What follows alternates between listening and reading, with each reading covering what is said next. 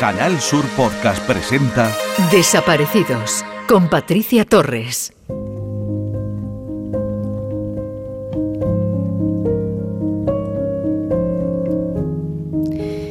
Queridos oyentes, permítanme que el comienzo del espacio de hoy sea diferente y un tanto especial. Quiero compartir con ustedes que hace un par de días perdí a un ser querido, a mi tío Juan de Dios, con tan solo 69 años, y de forma inesperada. Un duro golpe que ha sumido a toda mi familia a mí en una gran tristeza. Pero fíjense que en esos momentos tan dolorosos que supone la pérdida de un ser querido, tan joven y con muchas ganas de vivir, pensaba en un instante en los familiares de personas desaparecidas. Y se preguntarán por qué porque yo podré visitar a mi tío, sé dónde está, podré ponerle flores, podré llorar su ausencia o recordar con una gran sonrisa los grandes momentos que nos ha dado y así poder iniciar el proceso del duelo. En los casos de desaparición, en esa situación tan incierta, ese duelo nunca se llega a iniciar, ya que no hay una prueba real de que esa persona ha fallecido no se puede comprobar por la falta de información sobre su paradero y por la inexistencia del cadáver. Por lo tanto, no se puede asegurar que esa persona esté viva, pero tampoco que haya muerto. Ahí comienza la lucha del familiar de la persona desaparecida por mantener viva la imagen del ausente, con la esperanza en que aparecerá algún día, ansiosos por saber qué pasó y dónde está, o por lo menos encontrar su cuerpo para poder llevarle flores a su tumba. Porque si es complicado sobrellevar la muerte de un familiar, imagínense no tener noticia de su ser querido, dejando a una familia desesperada y con el alma en vilo. Quiero dedicar el programa de hoy de manera especial a ese fiel oyente que era mi tío y que lo seguirá siendo esté donde esté, un hombre bondadoso y muy sensibilizado con la causa de las desapariciones y que no faltaba su cita con este programa. Tito, sigue cuidándonos y gracias por todo lo que nos has dado. Bienvenidos a Desaparecidos. Alerta Desaparecidos. Joaquín Fernández García, de 23 años, desaparece el 11 de septiembre del 2008 en Carboneras, en Almería. Es de complexión delgada y tiene tatuajes tribales en el hombro derecho de color negro. Si tiene alguna información sobre Joaquín, póngase en contacto con la Policía Nacional al 091, Guardia Civil 062 o al 112. En Canal Sur Podcast Desaparecidos con Patricia Torres.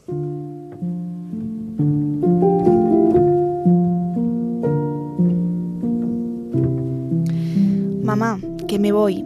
Estas fueron las últimas palabras que Paco Molina, de 16 años, le dijo a su madre Rosa aquel 2 de julio de 2015. Era viernes cuando el joven salió de su casa para pasar un rato con sus amigos en la capital cordobesa. Aquella tarde-noche envió un mensaje a su padre Isidro, diciéndole que se quedaría a dormir en casa de uno de sus mejores amigos, el cual conocía a la familia. Desde entonces se encuentra en paradero desconocido y sus padres siguen sin conocer qué le pudo ocurrir. La policía ha trabajado en más de 200 avistamientos EPACO en estos últimos años y lo ha buscado en una decena de países, incluidos Irak y Siria, pero sin resultados. Han pasado seis años e Isidro y Rosa, padres EPACO, viven desde entonces con la esperanza de poder localizarle. Hoy, en ese espacio, tenemos a Isidro y Rosa, padres de Paco.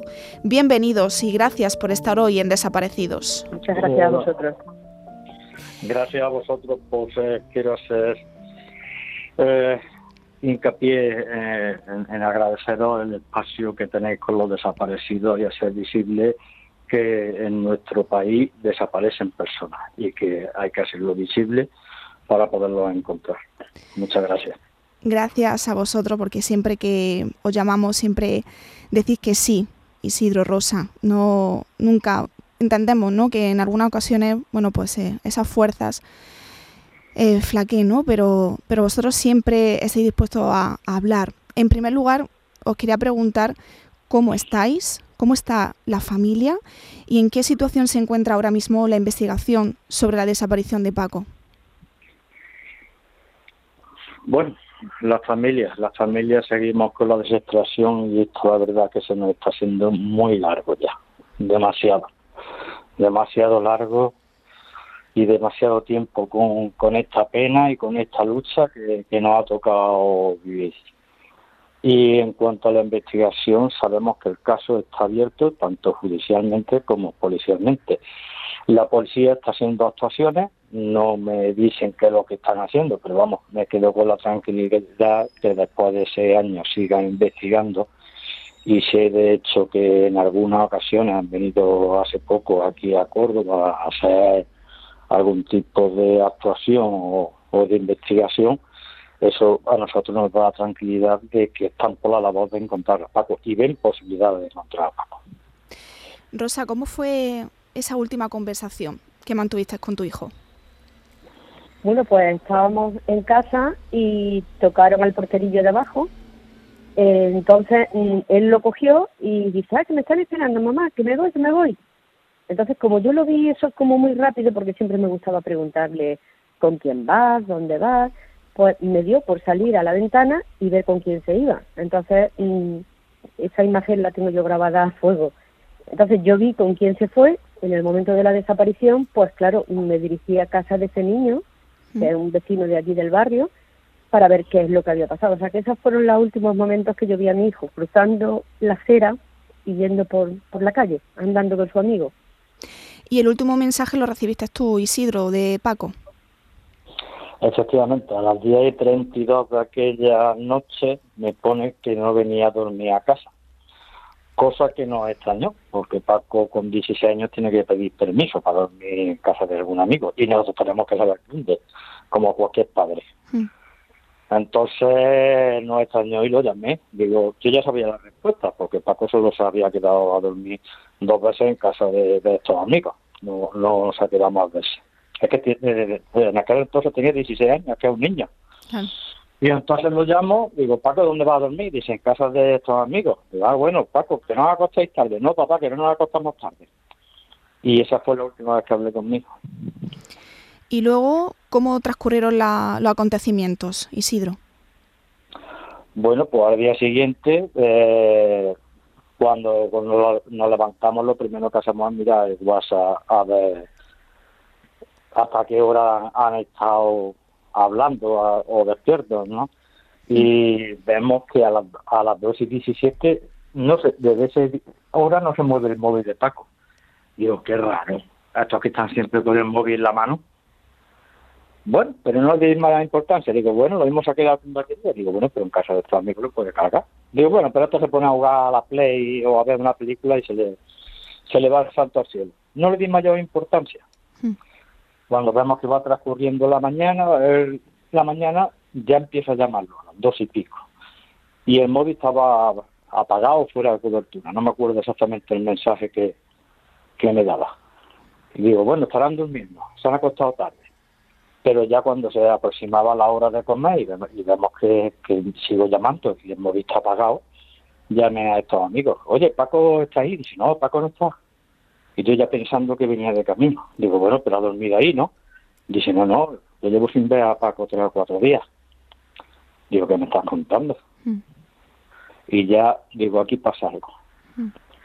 Y automáticamente me fui a comisaría a poner la denuncia. A sus amigos le dijo que iba a ir a un local, ¿no? A un local, ¿no, Rosa? Sí, cuando se despidieron a las 12, pues el amigo le dijo, Paco, ¿te vienes que nos vamos para casa? Dice, no, porque he quedado con, con alguien, he quedado con un amigo en el centro, en un bar del centro. Entonces le preguntó, ¿con quién has quedado? Dice, no, tú no lo conoces.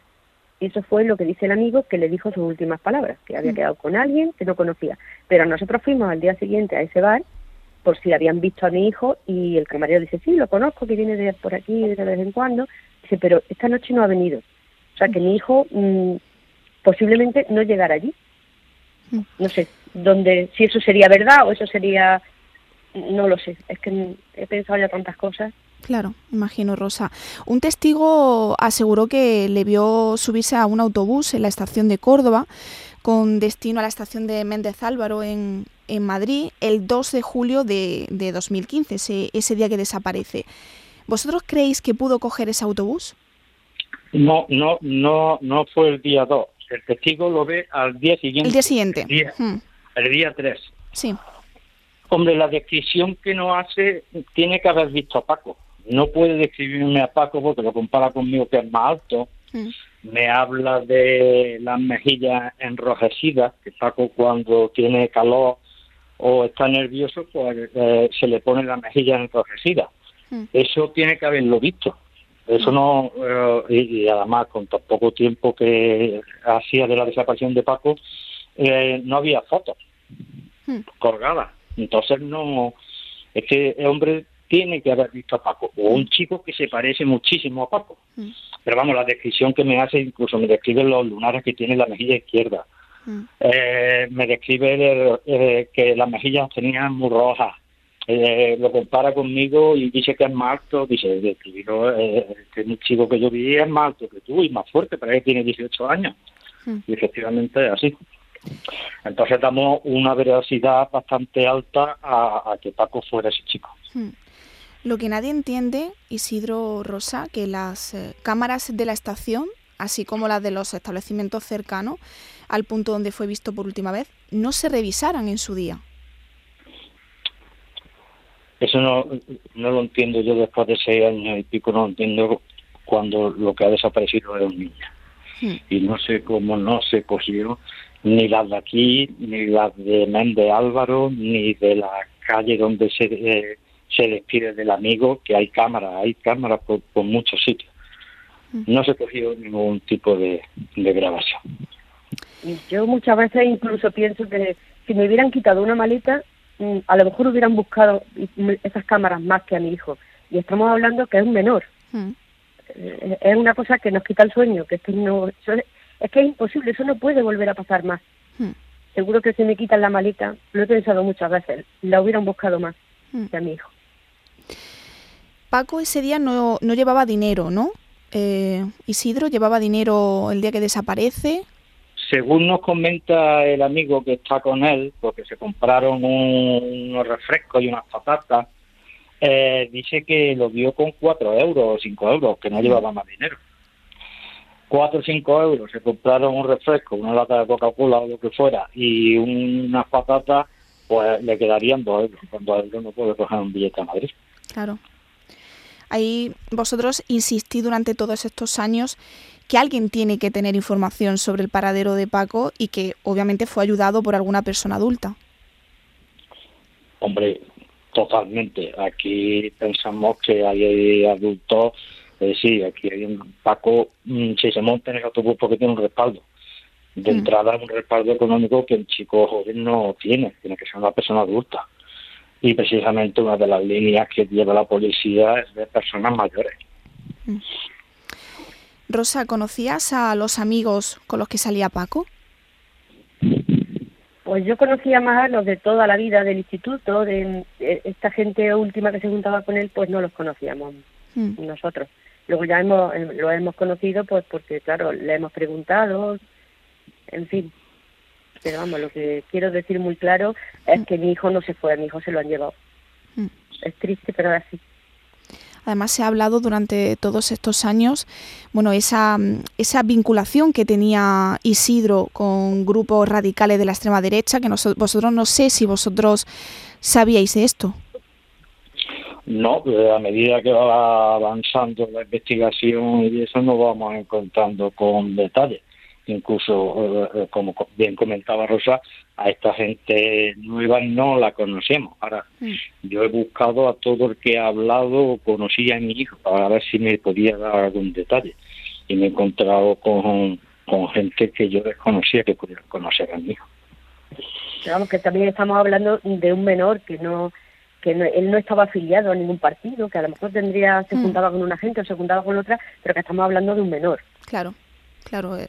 Antes lo decía Rosa, ¿no? Es decir, eh, hablamos de una desaparición eh, urgente, es decir, de alto riesgo, un menor, 16 años, ¿no? No se entiende, ¿no? Que, que en el momento en el que desaparece no se hubiesen, no sé, eh, activado todos los protocolos necesarios, ¿no? Evidentemente, además en aquel entonces, en el 2015, la instrucción que estaba vigente del Ministerio de Seguridad, del Ministerio de Interior, o la, Secretaría de Seguridad del Estado, eh, la desaparición de un menor, sea voluntaria o no, estaba considerada como de alto riesgo. ¿Qué conlleva eso? Pues conlleva el haber hecho una serie de actuaciones que no se han hecho. Por desgracia no se han hecho.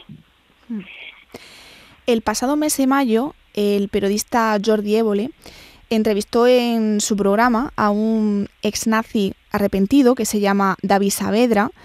Él aseguró en esa intervención haber sido amigo de Paco durante su estancia como militar en, en Córdoba. Los investigadores se le tomaron declaración, incluso Isidro, tú te reuniste con él para preguntar si sabía algo de la desaparición de tu hijo. ¿Qué te dijo? Mm, como te comentaba antes, todo, todo lo que me han dicho, que persona que ha hablado o conocía a Paco, yo hmm. la he buscado por Córdoba, la he buscado. Con este individuo se cruzan, me dicen que este conocía a mi hijo, digo, que conoce este hombre a mi hijo, digo, bueno, y conseguí intentar contactar con él. Entonces quedé con él, pero no había forma para que pasaron tres o cuatro meses, no quería reunirse con conmigo, o no quería o no podía, sí, no lo mm. sé. Mm. Y cuando eh, lo vi, a los tres o cuatro meses le pregunté, me dijo que él no sabía nada de, la desaparición de, Paco. Mm. Y no me dijo nada más, ni que eran amigos, ni dejaban de ser amigos, si se conocían o no se conocían. Sí me extrañó que en el programa que, menciona, decía que se, iba a, correr con él. Con él. Sí, pero resulta que nosotros lo que conocemos, hemos visto aquí a Paco, salió un día a correr no ha salido más. Y mm. vino este pueblo diciendo, yo no voy más. Mm. Digo, yo no voy más a, correr. Eso fue el comentario que dije cuando vino. Y ya no sé yo si fue a correr con este individuo o se fue solo o se fue con otro amigo. No lo sé. Hay muchas eh, incógnitas alrededor de, la desaparición y a lo largo de, estos años de, pesadilla para vosotros, no solo habéis tenido que soportar el dolor ¿no? ante la falta de resultados, sino que habéis sufrido pues que mucho desaprensivo se intenta aprovechar de vuestra desesperación. Eh, habéis conseguido que por primera vez un juez imponga a dos menores una condena a nueve meses eh, de, tareas socioeducativas, además de una indemnización de 350 euros por esos daños morales causados. ¿no? Ellos, estos menores que en su momento tenían 16 y 17 años, eh, te llamaron, Isidro, a ti, no sé si a ti o a Rosa en reiteradas ocasiones, ¿no? Y aseguraron que, estaban con tu hijo en Madrid. Efectivamente, es la primera sentencia que, que se ha producido en España y la cual alabo, alabo porque es la única forma de hacerle ver a los menores que no se puede jugar con el daño de los demás. No se puede.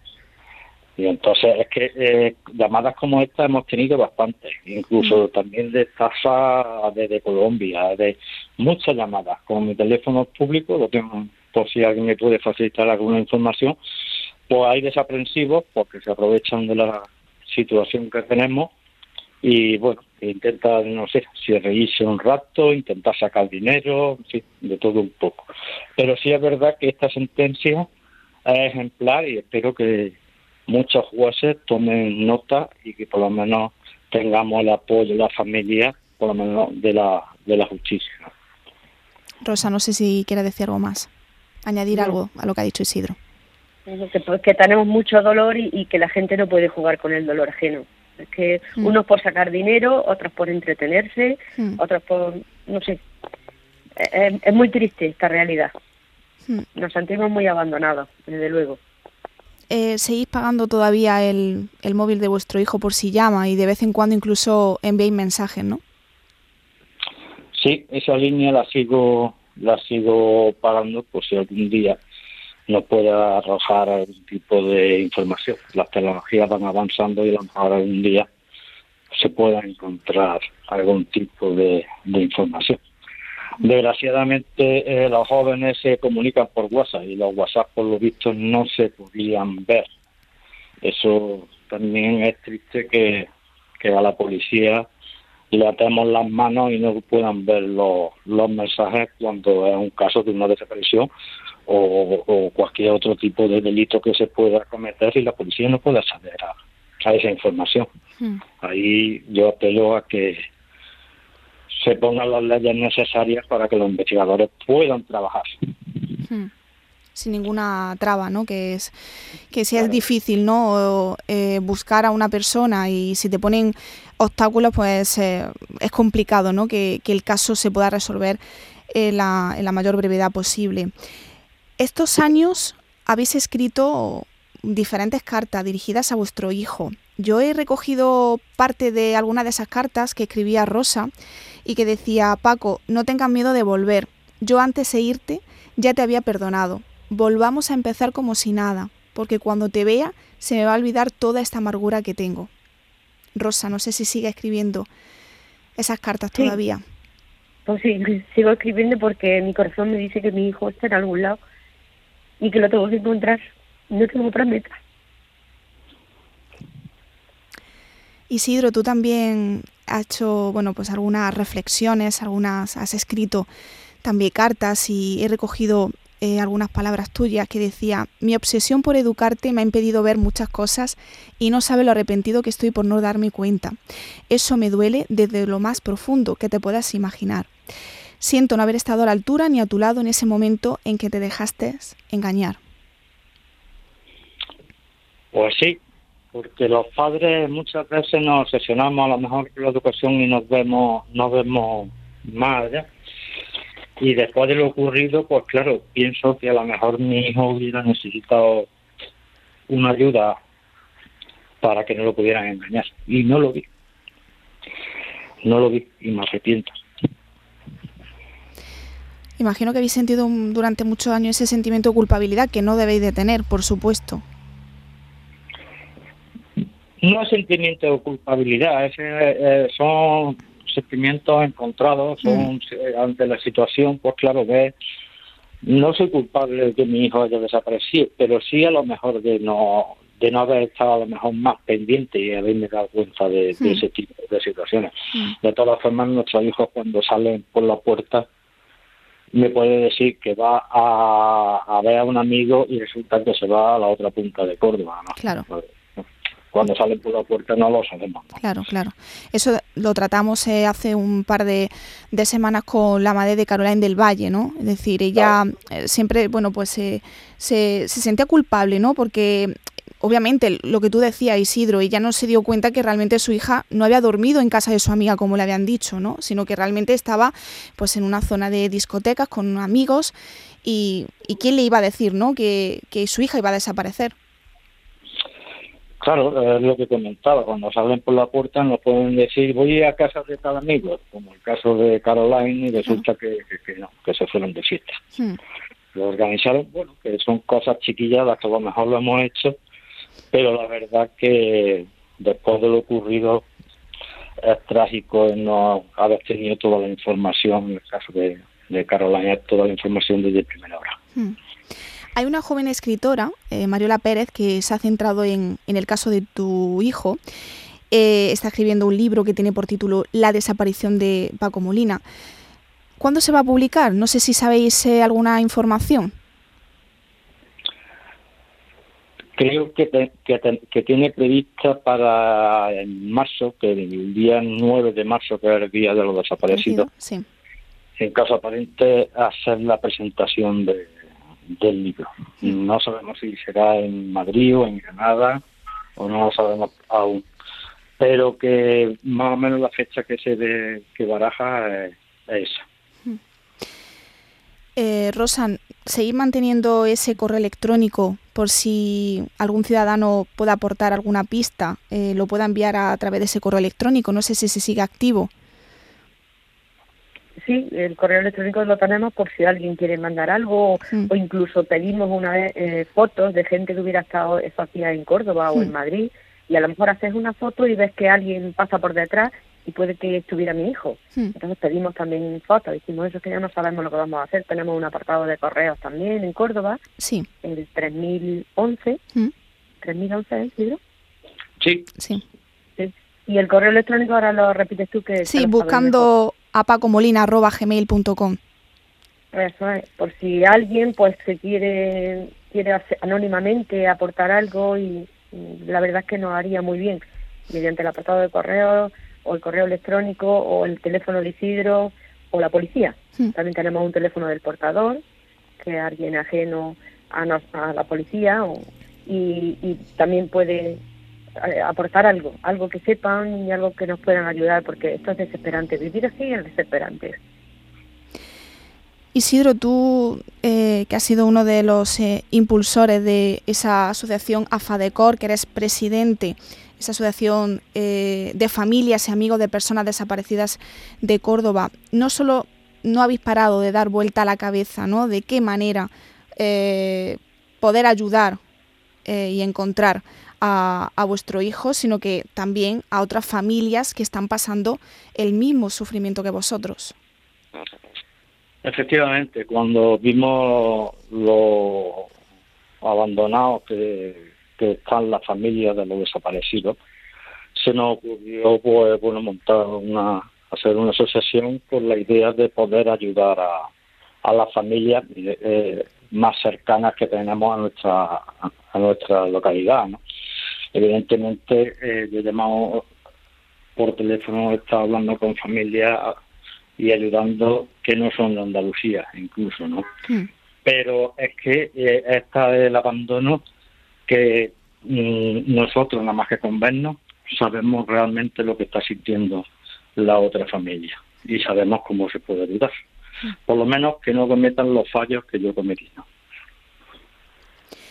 y los familiares también eh, demandáis ¿no? la aprobación de ese estatuto de la persona desaparecida que sobre todo se espera que se resuelva esa situación eh, que vivís, ¿no? De indefensión, de abandono, ¿no?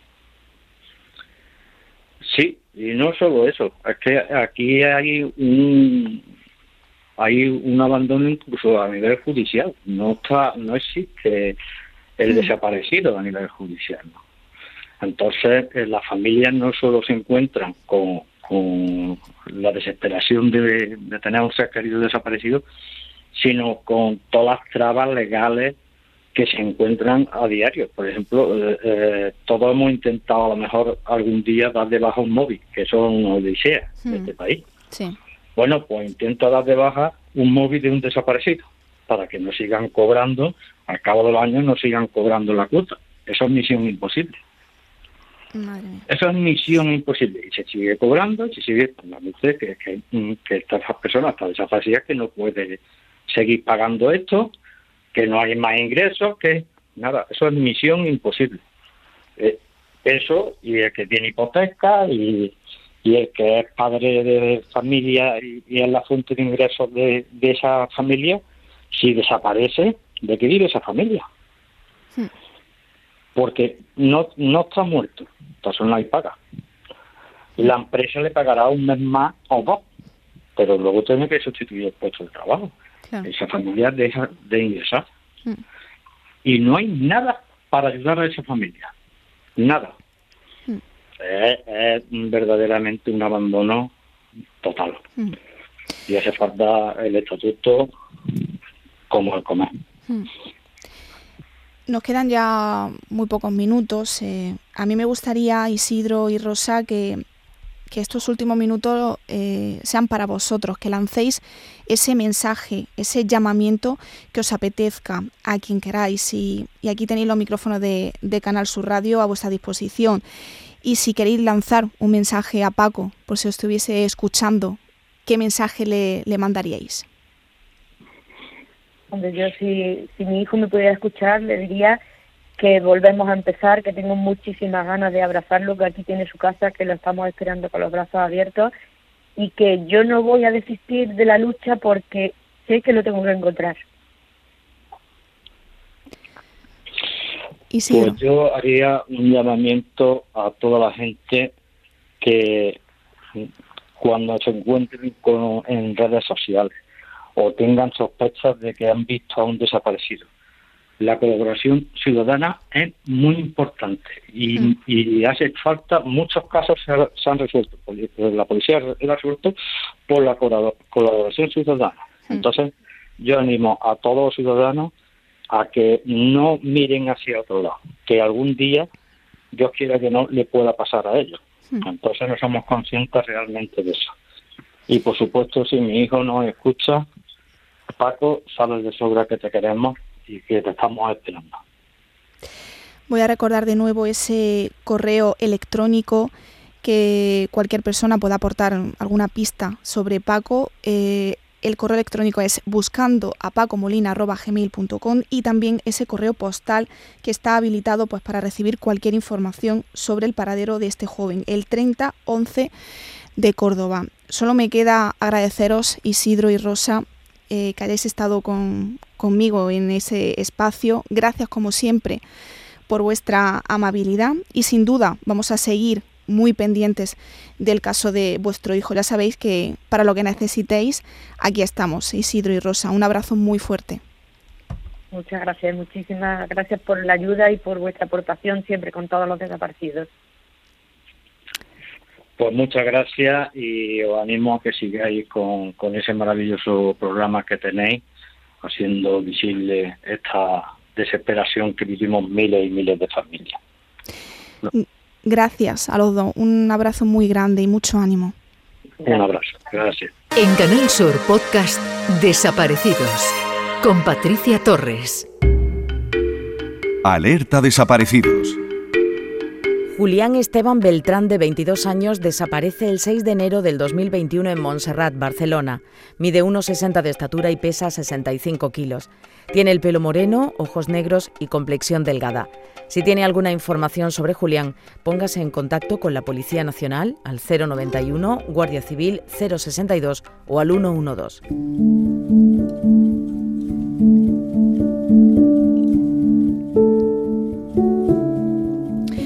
Aquí termina un nuevo programa de Desaparecidos.